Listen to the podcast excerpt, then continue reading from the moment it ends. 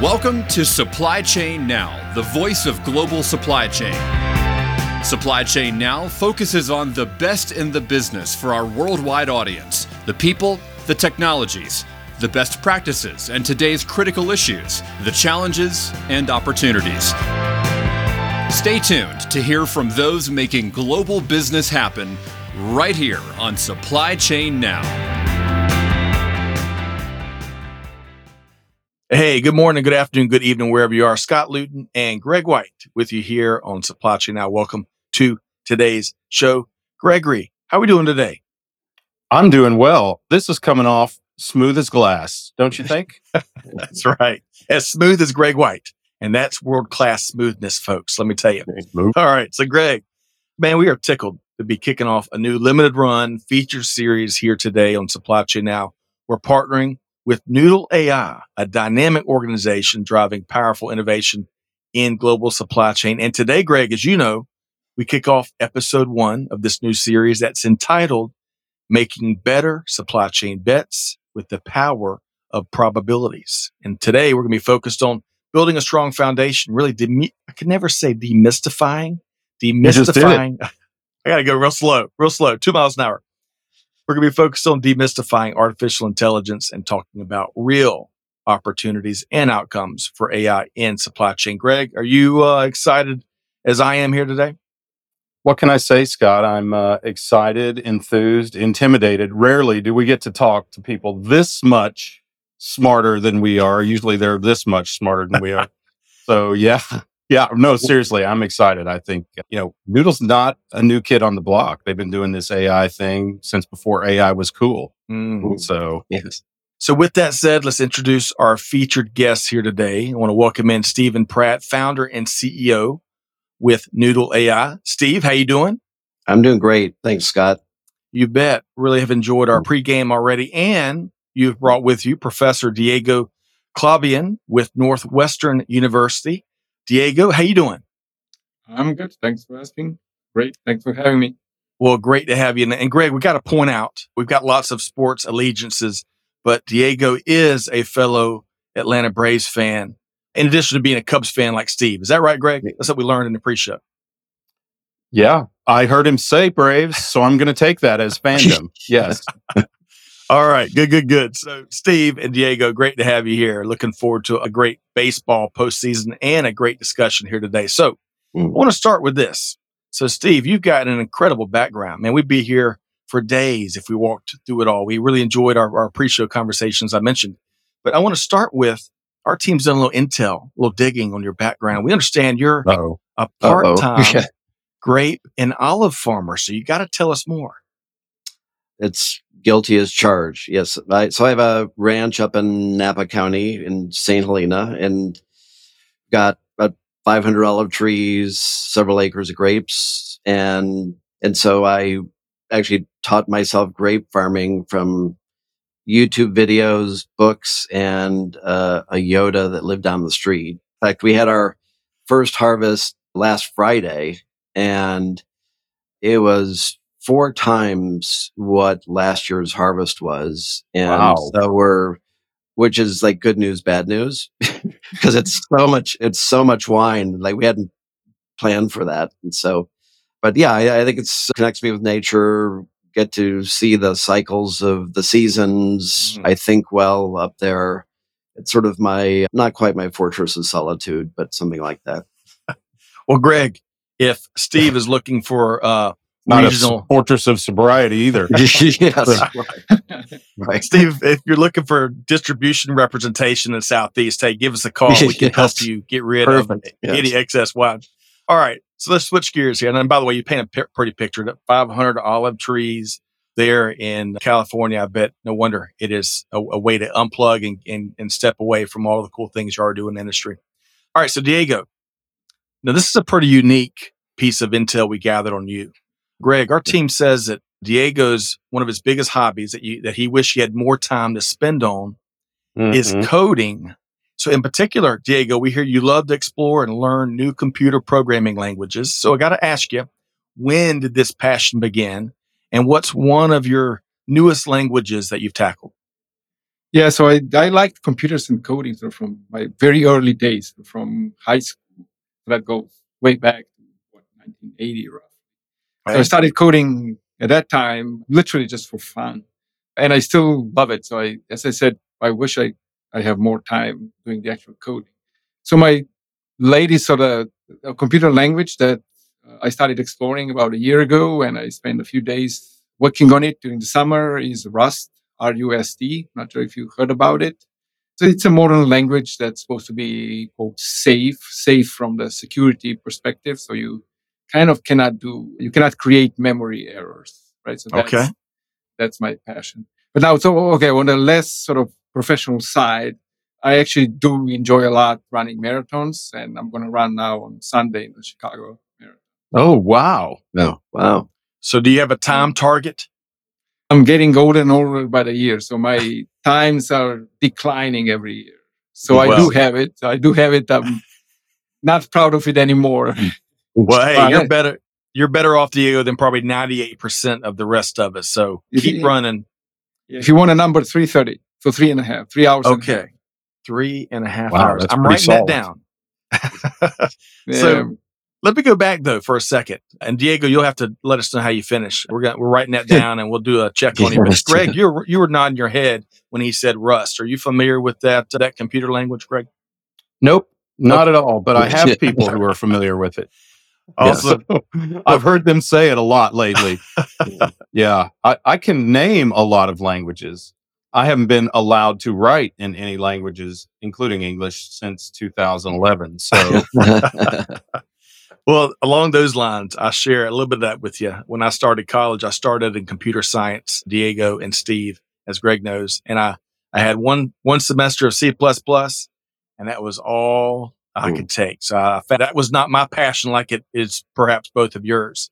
But nevertheless, we got to move on. We got a lot to, a lot to get into today that I think is going to really inform, educate, and, and enlighten and de- uh, demystify, as we talked about, a lot of our audience. Because of course, you can't have a single conversation these days without saying AI or Gen AI or both, or you name it. So, the key focus here today is demystifying AI. And of course, in particular, talking about how to apply generative AI to global supply chain. And we're not talking about chat GPT, Greg. Not talking about ChatGPT. We'll talk uh, more on that in a second. So let's build a foundation. So let's start with you, Steve. If you would, please, you know, clarify what Gen AI entails and how it sets itself apart from all the conventional machine learning, artificial intelligence techniques. Tell us more, Steve. Right. So the the breakthrough in generative AI is that it produces new content that never existed before. So its predecessor or the other main category of AI, which is predictive AI, would take the things in his memory and would label them, or you would say, like, find a picture of a dog and it would label this as a dog. Whereas generative AI would draw a picture of a dog.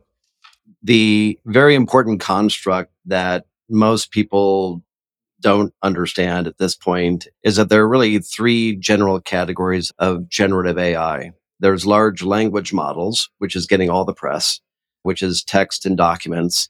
Then there's large image models, which generate unique images from some prompt. And then there's large graph models, which are used basically modeling data as a graph and the connections among the nodes in that graph. So it's large image model or large language models, large image models, and large graph models. It's very important to have that construct when you're talking about generative AI. Very helpful. LLM, mm-hmm. LIM, LGM. We love our acronyms right. around here, don't we, Greg? Yeah. Um, yeah, that's a really that's a really good description, Stephen. And under yeah. 30 seconds, so Albert Einstein approves. Yes. Love that. All right, Diego, what would you how would you expound uh, on that when we talk about the foundational what Gen AI entails? Right. So I would say so generative AI, it's really how do you create creative output that's actually similar to your historical data. So in with technical terms of historical data is also called training data. Right. So I'm going to be using the term training data quite often. Right. So here's a, a use a possible use case related to images. Right. Because uh, Steve mentioned three areas. One is images. So suppose you have historical images of damaged products And now you want to, so generative AI essentially creates a new, an image of a damaged product. And that image is not exactly the same as the images you currently have, but it resembles them. It's a new image, right? And how would you benefit? So what's the business value, right? So you could actually identify that such a pro, such a defect actually can happen of your product. And then you can go out there and examine sort of uh, how to prevail such potential damages. So the entire area of generative AI, it's roughly five years old. So it started with something that's called GANs, so generative adversarial network. And then two, three years ago, a new technique called uh, diffusion models came out. And now these two techniques are now combined together and they form sort of the basis together with something that's called transformers, right? So they, so these three concepts now form the basis of, of generative AI. So why generative AI today? So first of all, generative AI models, they require a lot of data. And with today's advances in IT and data collection and data storage, sort of we have access to a lot of data. And the big push actually behind generative AI or the differentiating or stepping stone, okay, the, the big the big step actually is the fact that we can now handle larger models. And what does it mean, larger models? So it's literally you have to think from the brain perspective. So we have a lot of neurons in our brains. And so larger models literally means models that have more neurons, right? So the generative AI models, they, they try to mimic uh, human brains. And so that sort of having, being capable of handling more neurons, sort of that's the, that was a big advancement behind generative AI in the last two to three, two to three years. Another term that you commonly hear that that's related to generative AI is a term of foundational models. And a foundational model essentially is a model that that is supposed to perform, or it does actually perform just one particular task, but it's capable with some minor adjustments to do similar tasks in other domains, right? So an example here would be, so you have, you can have a model that generates marketing material. For example, it generates text together with images, right? So it's a nice kind of marketing brochure or banner ad, something like that. Yeah. And originally sort of you used historical data, let's say in the CPG space, right? So the model is definitely going to be able to create good marketing material for C- CPG type products. But now with this advan- recent advancement, with a little bit of your own tailored data, for example, on cars, you can teach the model how to create marketing material based on cars, right? So, in mm. cars being quite different from CPG products, but yet you're talking about marketing material, right? So the basic marketing material model trained on, or, yeah, so trained on CPG data, that's the foundational model, right? So, and that's, so that's generative AI behind, behind that, right? So that's sort of, that's my explanation of what is generative AI. Thank you, Diego. I really appreciate that. I love the examples you use as well. We're gonna we're gonna uh, dive a little deeper on on some of those examples and aspects here in a minute. But Greg, bringing you in, we heard Steve's framework, and then Diego expounded a, a bit more. Your thoughts, Greg? You had me at Transformers.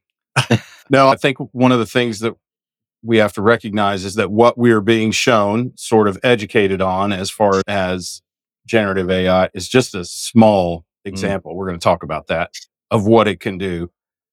Uh, what it means that it can do, this generative thing, means that it can learn, continuously learn. A, a generative adversarial network essentially argues with itself to determine what is right. It says, hey, does this look right? And its other self says, no, that's not right. And in a much more complex way, I can't believe I just said that in front of you two guys, yeah. but, uh, but it is substantially that's what it does until it eliminates all the possibilities of being wrong and goes, this must be right. And that learning capability is a huge advancement. And the fact that it, it can take these transformers can take the data that it knows and generate data that is speculatively, this is what it could look like or should look like.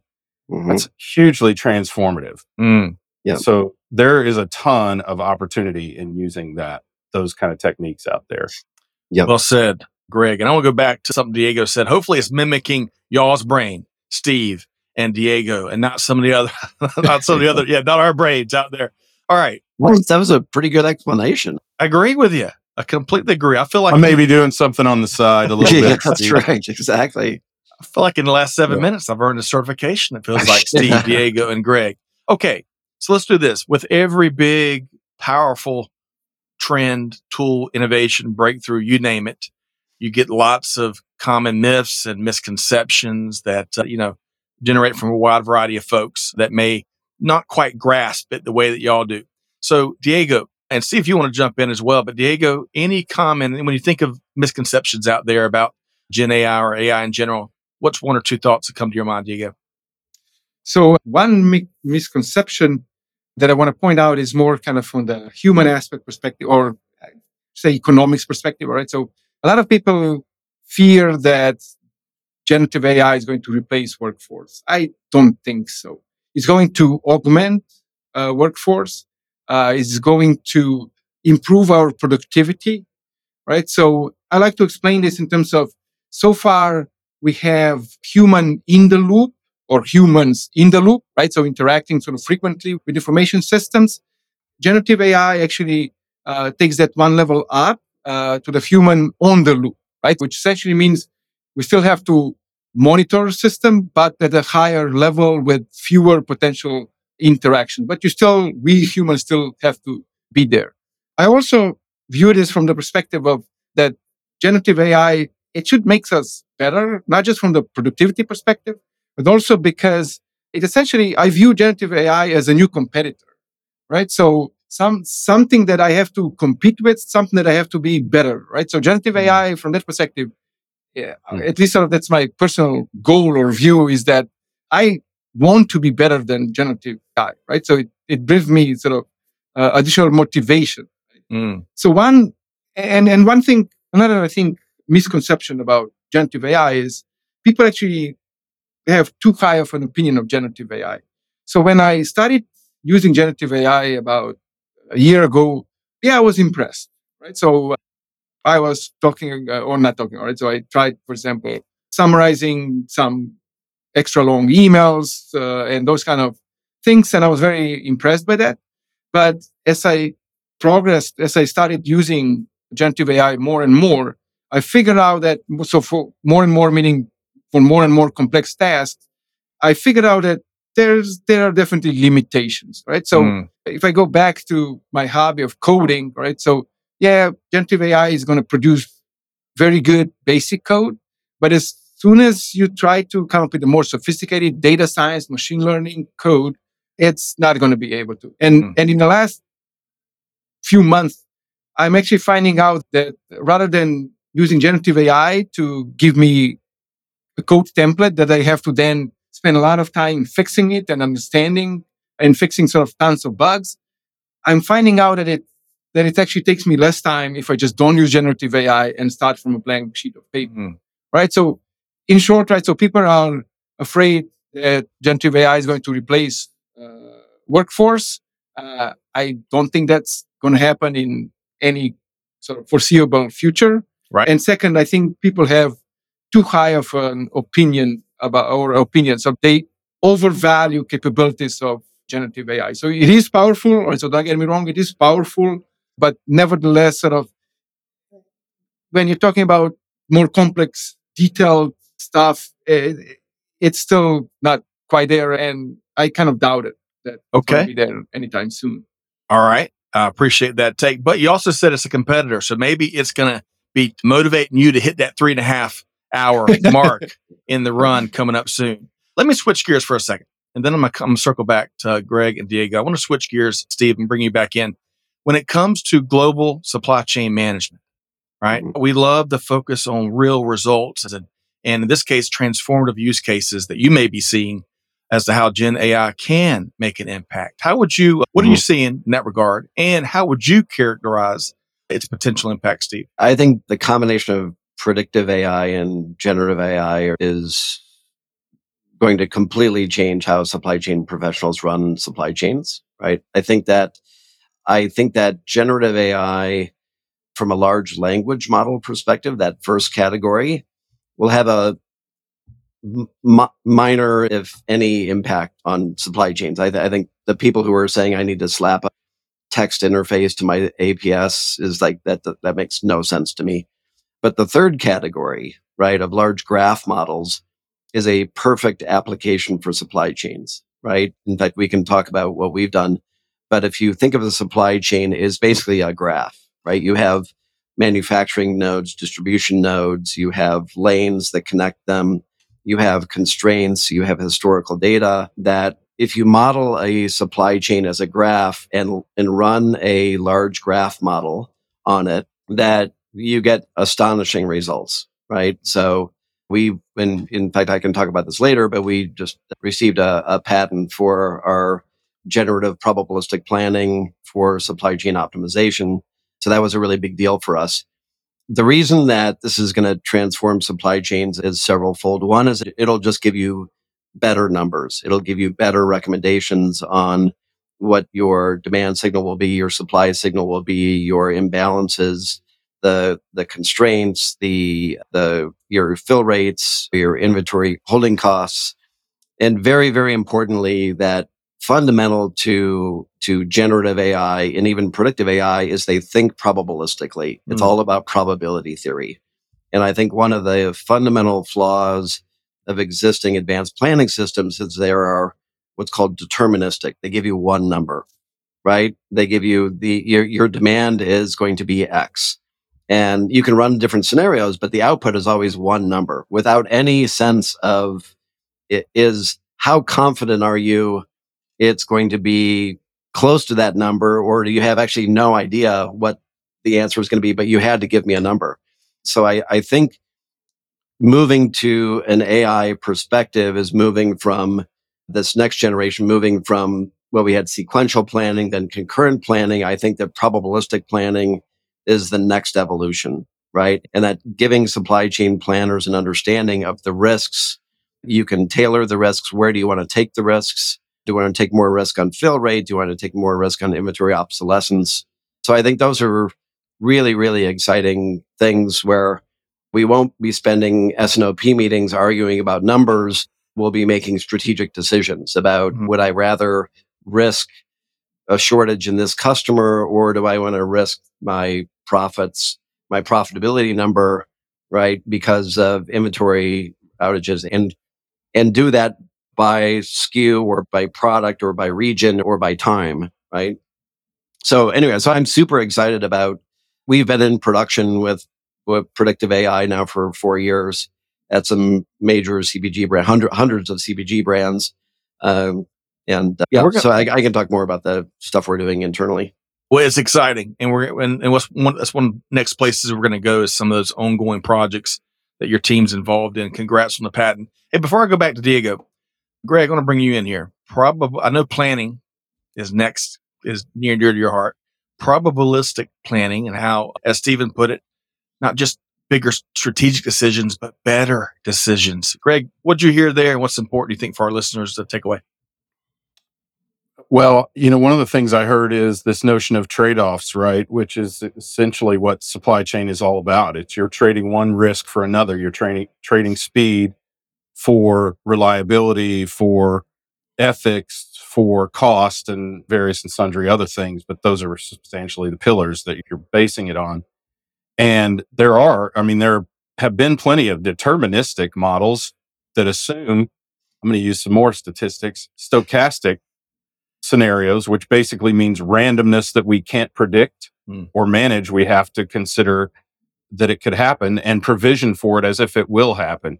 But if we can identify the likelihood of those events or the causes, even better, the causes of those events of disruption, let's say, of your supply chain that put the speed or the reliability at risk, if we can do that from learning about past disruptions and imparting that to the model, then that changes the amount of inventory that needs to be held in the supply chain, which goes directly to the economics Steve was talking about. And yeah. there are so many of those trade offs and, you know, a lot of what Steve is talking about is new to CPGs or manufacturers. It's not new to retailers because they've had to carry the weight of the supply chain for virtually the entirety of the existence of the supply chain because CPGs and brands and manufacturers have foisted the risk of supply chain off onto the retailers who carry it in warehouses or distribute, distributors, right? Who carry extra inventory in warehouses, who carry safety stock, presentation stock, all these additional stocks.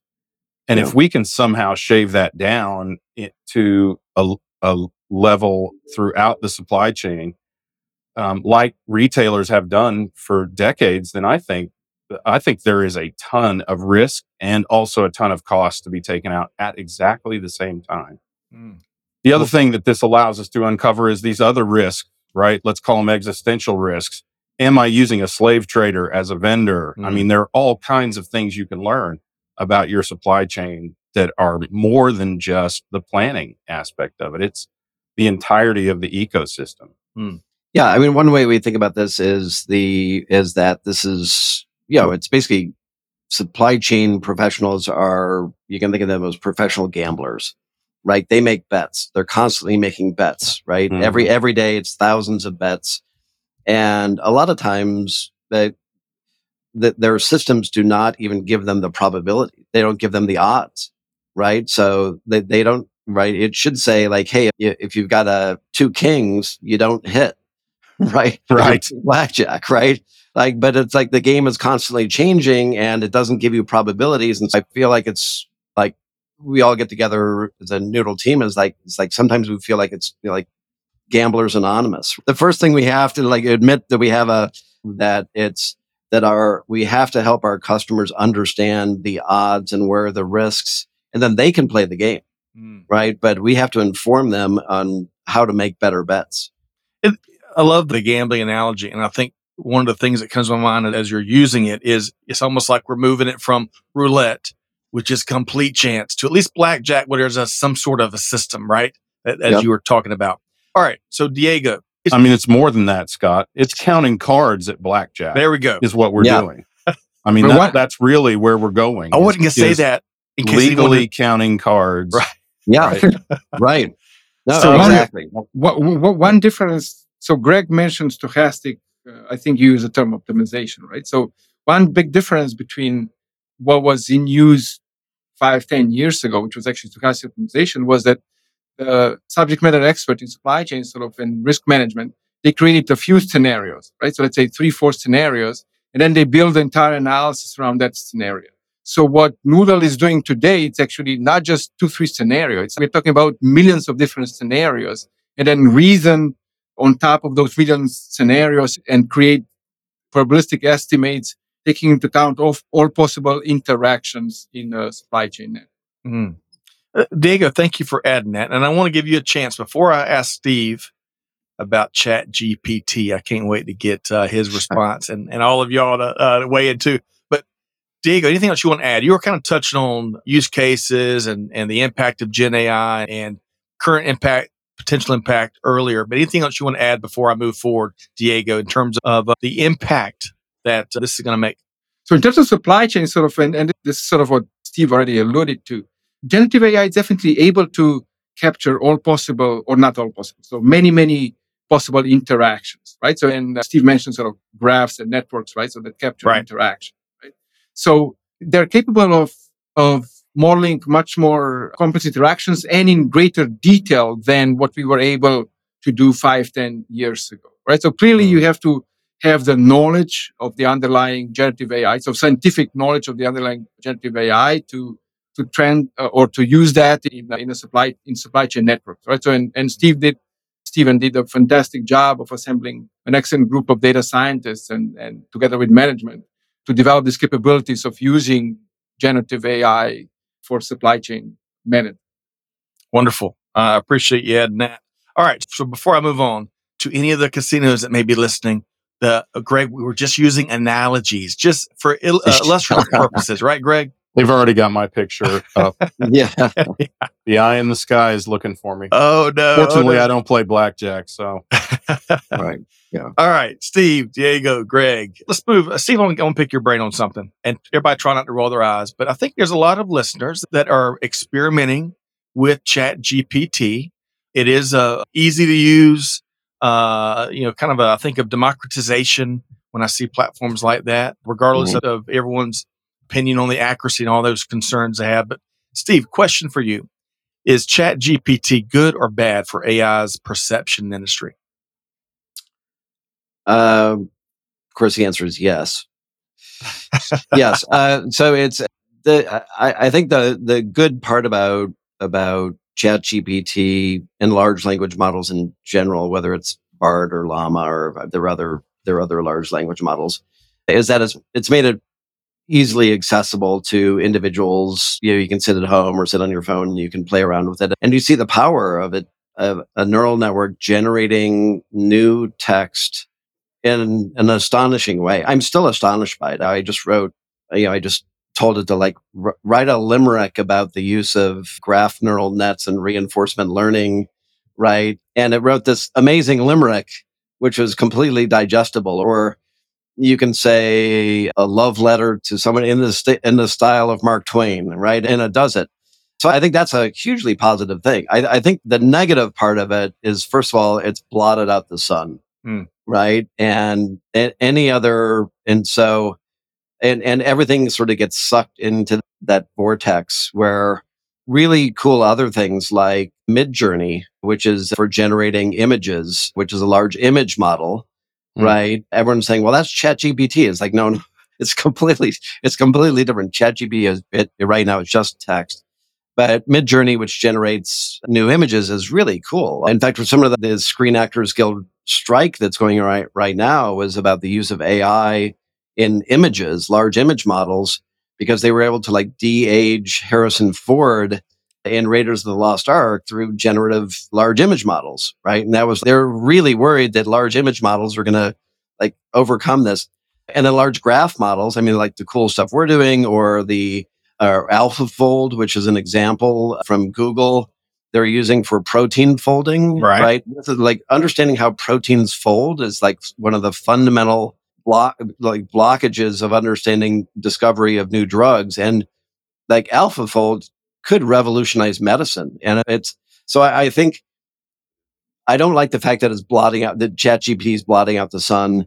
And it especially kills me when they say like it, large language models are the key to supply chain, right? Because it's it, they're not, right? Right. It, I mean, it, it might help in some edge cases for accessing text data, but I think the other one misconception about chat gpt that people need to understand is that training a large language model is extraordinarily difficult which mm. congrats to all the people who have been able to do that but you have to have a cutoff date for the information so the cutoff mm-hmm. date for mm-hmm. chat gpt is september 2021 so if you ask it anything that's happened in the planet since september 2021 it has no idea right? Because the data that went into it was a cutoff there. So it, it, it kills me when bit of a problem. It's, it's well, no, if you want to opine about the Revolutionary War, it doesn't matter, right. right? But if you're saying like, what's the recent trend in whatever, right? I have absolutely right. no idea. And, you know, ask it, ask it who the president is of the United States. All right. So right. for the second time, I've got to move forward. We got a lot. We yeah. got a lot more to, we want to get into with Steve and Diego, and of course Greg. Uh, and you know, Steve, you've been referencing kind of in passing some of the things that you and the Noodle AI team have been up to. So tell us a couple things here. First off, how your organization approaches specifically Gen AI, and then you know talk about some of those ongoing projects that Noodle is leading that leverages that. Yeah. So right now, all of our products are based on predictive AI. Right. So we're using predictive AI for, like I said, we've been in production at hundreds of very largest brands that you would all recognize for multiple years. We use predictive AI to find unknown hidden patterns within data, incredibly useful for predicting demand that much, much better than any other approach in supply and imbalances and converting that to a probabilistic understanding of risk. So generative AI is something that we have finished the data science. So the data science is completely done. It's now patent patent pending. We've run it on multiple customers' data and it's getting jaw dropping results, right? So we're putting in more and more make sure all the real world constraints are in there. Make sure transportation lane capacity, shipment or shipment frequency, every possible constraint you possibly can put in.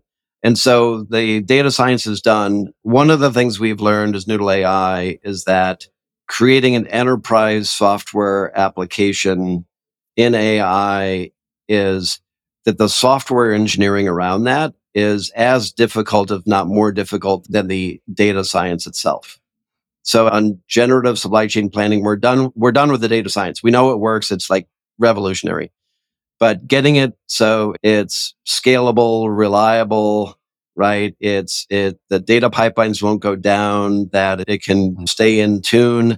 All of that stuff, which is several several generations ahead of sort of standard software development like DevOps, right? You go to DevOps and the ML ops and then, but having a learning algorithm in the middle of an, of an enterprise application is like really hard to do. I mean, we've been, there's so many edge cases. We've been working on this for, for three, four years of how do you make it so that's fault tolerant and it won't go down in this mission critical part. So we're super excited about Gen AI, it's scheduled the alpha uh, the, or the initial releases. Not we're already at alpha.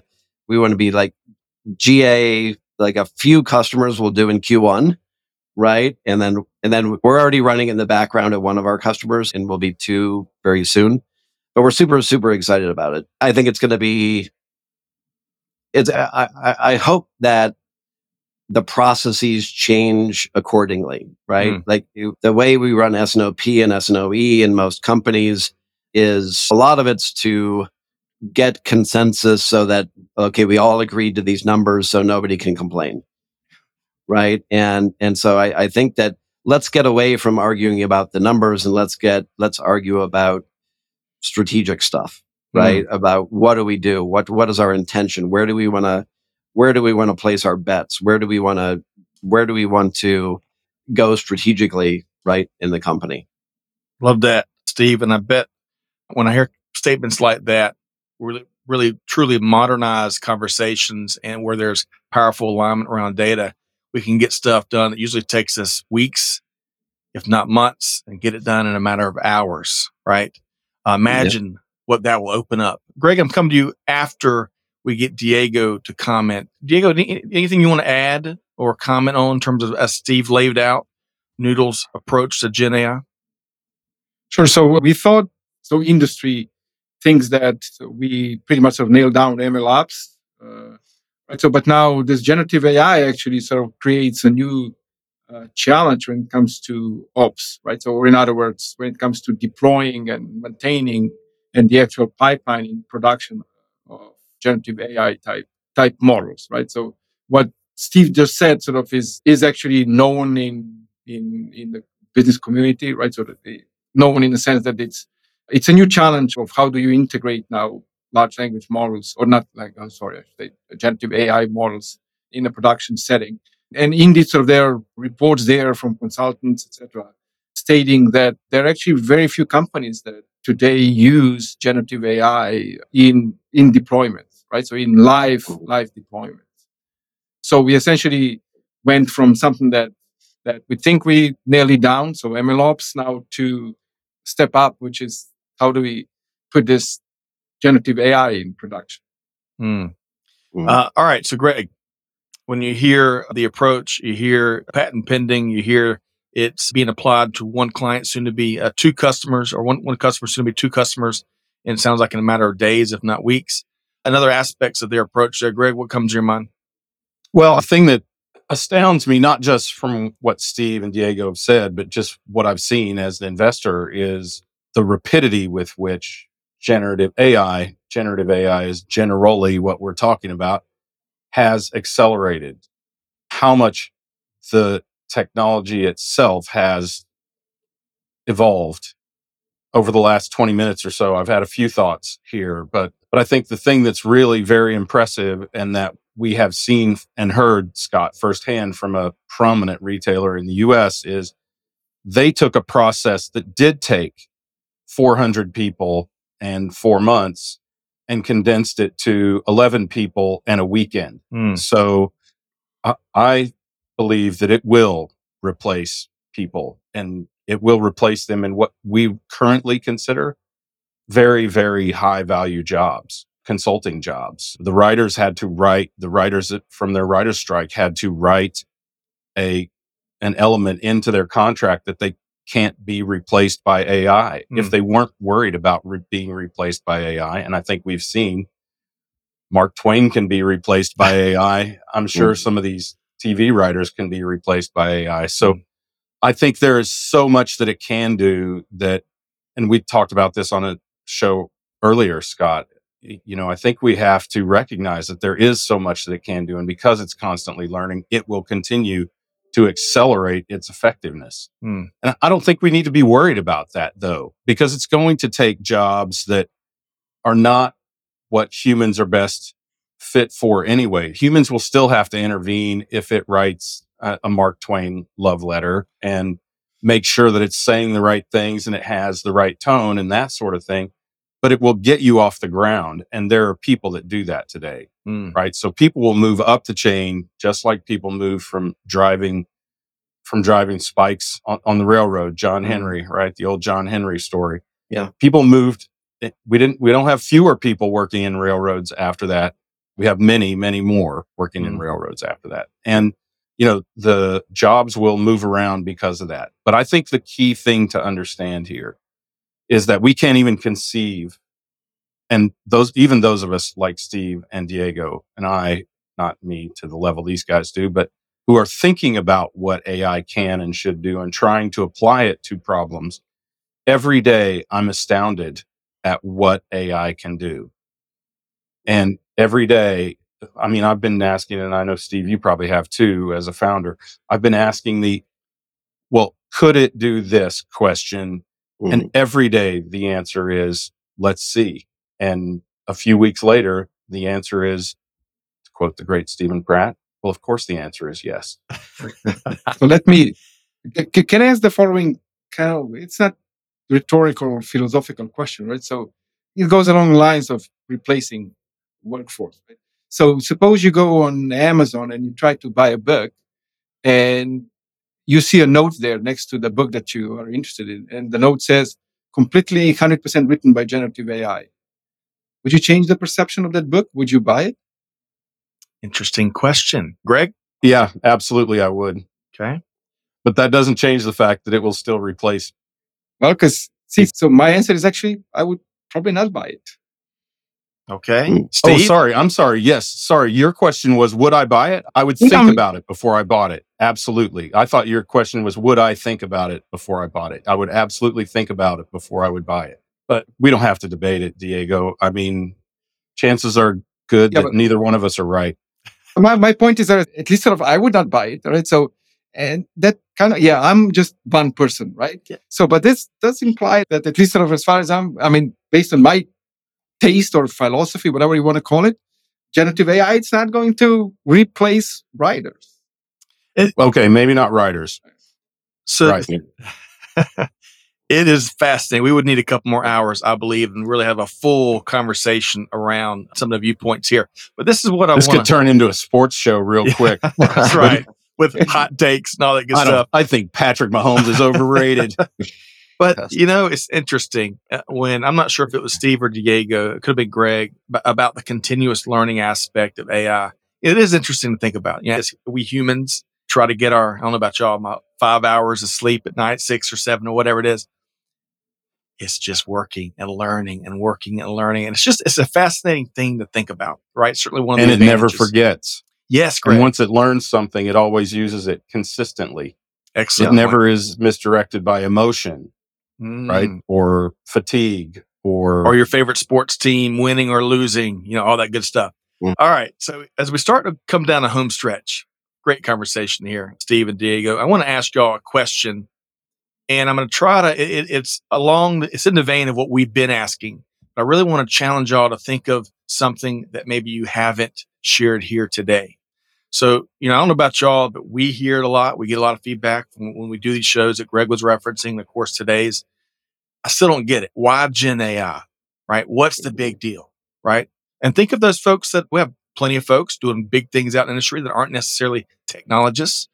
But to that end, if you had to really boil it down to just a couple of thoughts that you hadn't shared yet, what couple are the key primary advantages of adopting Gen AI techniques? And let's start with you, Diego.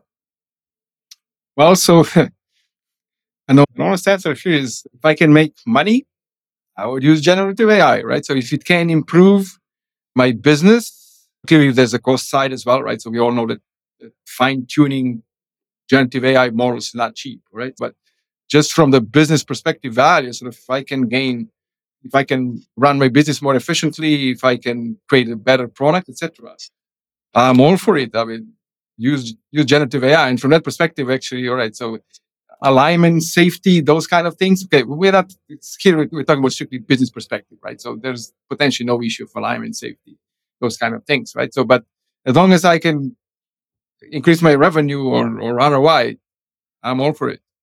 Well said, Diego. And I think that a lot of folks could agree with that. Steve, I'll come to you next. But before I do, we'll see if we can apply Gen AI to maybe some better baseball umpiring. Do you think that's in the cards, Steve? But anyway, getting aside, Steve, what would be your response to those? How about just say, actual intelligence to umpiring? right. Yes. Yes. the, yes. Yes. We're gonna, the Braves. The Braves don't need. Yes. The, the Braves yes. don't, don't need better umpires. yeah. yeah. We'll do, oh like, man. We'll do uh, right. Her, Her, Hernandez AI. Yeah. Oh, yeah. Steve, there you go, man. We're gonna upset the 0.1 percent of our listening audience that are uh, maybe active umpires. I don't know, Steve. Who cares? What do you think about again? why Gen AI? What's a couple key thoughts that come to your mind beyond what we've already talked about? Yeah, well, I, I, will just relate it to supply chain professionals. I think that there is a need to give much better information to supply chain professionals. I, I think there's a lot of frustration in what is really an almost unachievable job, right? We had one customer before we came in, they were getting 580,000 inventory alerts on Monday. The team of hundreds of people would sort through those alerts. They'd try to figure out what's real, what's not real by Wednesday. Thursday, Friday, they need to make thousands and thousands of critical decisions that are going to affect billions of dollars of inventory. And it just it's a thankless job. It's a frustrating job mm. because there's so little information. Ultimately, it comes down to telephones and texting and Excel spreadsheets and just sort of this heroics at the end. And I think that I think it can make that job a lot better, right? And more, you can get better results. It'll be more using what human, the human brain is amazing at judgment and thinking. It's really bad at calculating and estimating probabilities. And, and so let the computer do what the computer does best. Let the human brain do what the human brain does best. And I, so I think that, that me, that's a really, really exciting use of you know, both predictive and generative AI is to, is to help the supply chain professional. Steve, uh, well said. And if you heard Greg there, he said, preach it because there's a lot of kindred spirits there. And I, I would add one more thing before I come to Greg you're talking about better info. I would also argue they need more time. They need more mm-hmm. time. They need more successful practical tools that can give them more time and some and some peace of mind, frankly. Greg, your mm-hmm. thoughts mm-hmm. when you hear Steve and Diego talk about why Gen AI? Yeah, well, let me just start real quickly with what it won't replace. It won't replace the ability to make life and death decisions or high high stakes decisions with very little no or inaccurate data. It will not replace that. It won't replace any kind of knowledge that is required of the last two years or whatever. I'm sure they'll shrink that timeline, right? It also is going to find it very difficult to, at least for now, to contemplate new concepts, right? For someone to visioneer something that's never happened before that is not based on a foundational premise or foundational data or foundational information or something that just doesn't exist today. So that is humans doing human things to Steve and Diego's points both. What I think it will do is it will free us to do those things rather than those mundane, all those high stakes, but easily manageable with a base of knowledge, with enough data to support a base of knowledge that that today take an entire week, like what Steve just described, that can be done literally overnight and say, hey, we did this for you while you were out for the weekend, or at least we did these things for you. Here are some things that you need to continue to review. We didn't have enough data, that sort of thing. The that is what technology has always done, and we've just reached such a level, high level of efficiency in mm. terms of so many interactions with technology that this is just another condensing of time frame around those kinds of challenges. Mm. So th- I think that's what it will do is it will continue to allow humans to do less of those things that I mean, you know, this whole back and forth, God, I was living it while you were saying it, Steve. This whole, well, why did that happen? How did you hurt the company yesterday? We got to dig into this and figure out why that happened. And then by Thursday, we're back to work. Mm-hmm. Now we can come in and go to work on Monday and know that there are very few things that can't be handled. And we don't require all this back and forth because all the data that supports the argument that we should do this differently or we should do this the same or this will never happen again is all, it all exists in the models and is presented. Yeah. Love that. Uh, you know, as you're describing that and each of y'all are talking, maybe a good or maybe a poor example, I don't know It'll let humans focus on making, crafting that culinary delight, whatever big mm. fancy recipe, and focus on the creation. And maybe AI will take care of setting the table and washing the dishes. Wouldn't that be something? Maybe we'll be mm-hmm. there one day. All right. So as we start to wrap, one last question before we make sure folks know how to connect with everybody. And if we can, what's your in a nutshell, simple, straight to the point response here? And that question is one of my favorite questions asked uh, and we'll start with you, Steve. How would you suggest our listeners get started with Gen AI? I actually think playing around with ChatGPT in large language models is a good place to start because it's accessible. It's something you can use immediately. I think playing with Midjourney for generating new images, you can say, I don't know why you'd want to do this, but like draw a picture of a dog juggling on the moon right? right. It'll, it'll, it'll do it, right? So whatever you want, draw a new logo for my company or whatever, right? And large graph models are less accessible to a consumer, like an individual consumer. It's I'm not sure that there are ways of playing around with that, but I think you know, obviously, I would encourage people to call Noodle AI. I mean, you could we could show you what we're doing, we could show you what's in production and predictive AI, and that's absolutely rock solid the generative AI stuff, which we can show you the things that are working in Noodle Labs and that on customer data on a, in a production basis. And so, yeah, I, I would say, you know, just, humans are sometimes afraid of things that are new and they and that are this kind of scary. And so I think just let's increase your exposure to it, understand what it is, and you can understand how it can be used for good and the potential misuses of it. And I think that's what I would say. Excellent. And to your point, school, a generation of technologists were largely created with approachable video games in the 80s and 90s. Kind, kind of a little bit to your point. All right. So, Diego, same question in a nutshell. How can folks get started? How would you suggest they get started? Well, so if one is interested on the technical side, then so what Steve said, so ChatGPT, it's a good start or it's an excellent starting point. And if somebody wants to go deeper, so something like LangChain and Hugging Face and those kind of aspects. Uh, not aspects, sorry, tools. And another way, so there's there are now also a gazillion of websites that offer generative AI. Uh, uh they, let me just say that they showcase generative AI. Mm. For example, creating presentations, summarizing documents, uh, responding to emails, etc., etc. But if one is also for managers, I would actually say that the good starting point would be just Google search about potential use cases, hurdles to actually use generative AI. So I mentioned before, like pipelines and those kind of things, and cost of training. So that there's a lot of information available on the web. But I, I find attending conferences also extremely valuable, right? So if one from the management perspective is interested in generative AI, so should it be used in my company? Then conferences and talking to others and hearing about use cases, that's also, it's my recommendation. Awesome. And where to find me? At a marathon on Sunday. Yes, three and a half hours. We're writing it down. We're going to check in. All right. So, Greg, before we make sure folks can connect with Steve uh, and Diego, anything you want to add in terms of how folks get started? Yeah, I agree with Steve. ChatGPT. I mean, it's a party trick, but it, that's the way we get people to learn these things: is make it simple and consumable. And and I think you'll find what you can do. You'll find the limitation. That you don't. It doesn't know anything past September 2021. I found that really quick.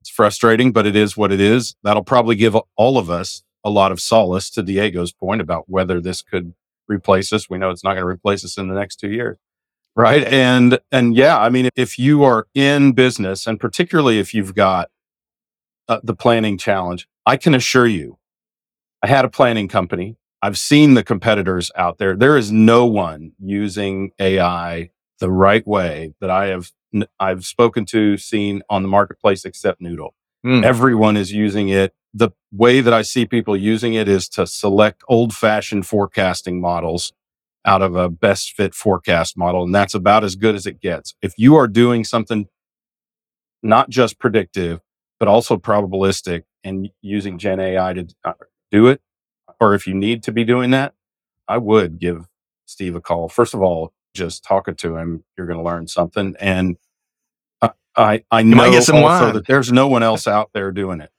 One more thing Yeah. is, can I just, well, should I save? I should probably save this for the close. Yeah, let's save it. We'll save Let's it. save it for the close. We'll keep Yeah. it inventory for just a Yeah. second. We'll fulfill Yeah. that order in just a second. Yeah, don't fill it all now. Got it.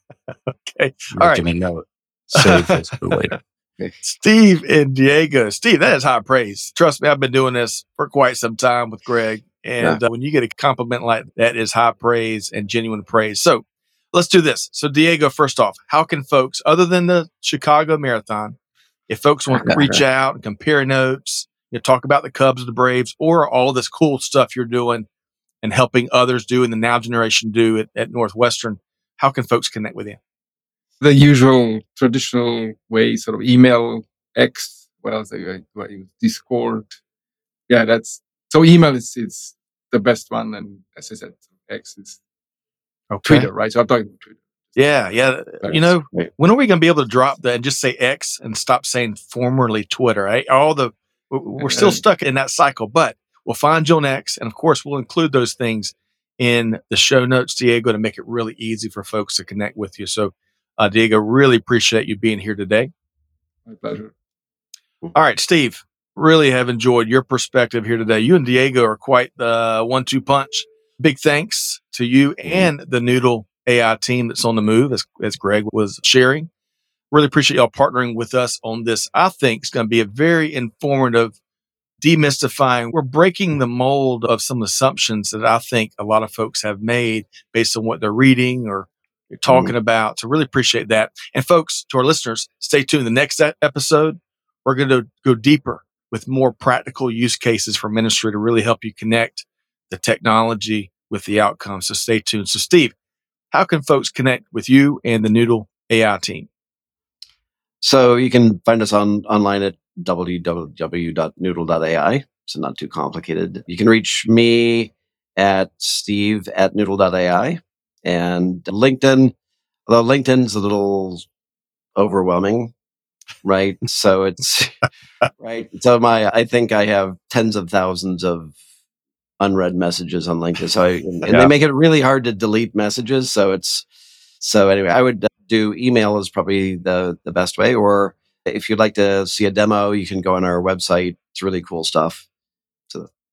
Excellent. And we'll put that demo link in the show notes. And by the way, I'm being reminded the email address, Steve, that you're bold to put out there. Steve, not Steven. Steve, at ST. noodle.ai is what I'm being told, Steve. Yes. Does that work? S T S T E V E at noodle.ai. Wonderful. All right. Good, good, good.